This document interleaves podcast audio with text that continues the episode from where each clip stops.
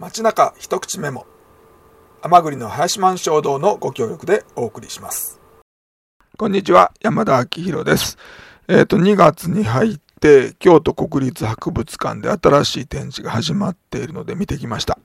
えっと、最初3階からだんだん降りてくるように、まあ一応ルートはなってるんですけど、3階の、えっと、焼き物と、それから古代の、えー、発掘物、高校資料のところは変わってなくて、えー、で、2階に降りるとですね、最初に江戸時代の縁起絵巻、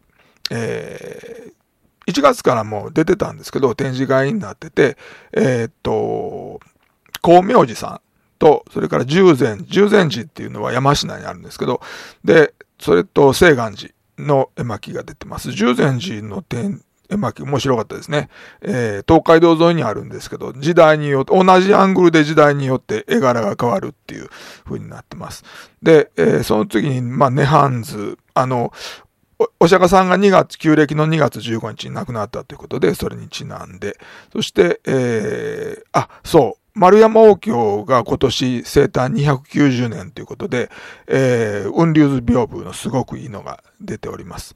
で、えー、明の末に、まあ、多分江戸時代に入ってから、えー、輸入された五百羅漢図。五百羅漢、本当に全部500書いてある、500に書いてあるらしくて、えー、24幅あるうちの今14幅が見つかってて、えー、そのうちの8幅が出ています。うち5つが、えー、脅迫の所蔵と。で、えー、1階に降りると、えー、仏さんは変わってなくて、それから泉穴し神社の心臓も変わってないんですけど、文章の牧石類のところが面白くて、脅迫が130年周年なのかな？えー、という130年ほど経つんですけど、その設置の頃の、えー、記録文、文書、えー、まあ、設置にあたって、それからその展示品を、えー、収蔵品を収集していく過程とかっていうのが、えー、まあ、これ調査研究された成果として出ています。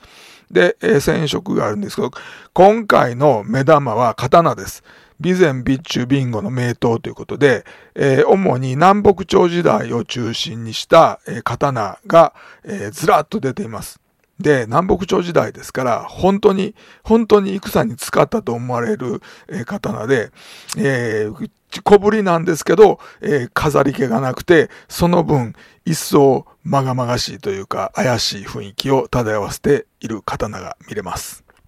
街中一口メモ。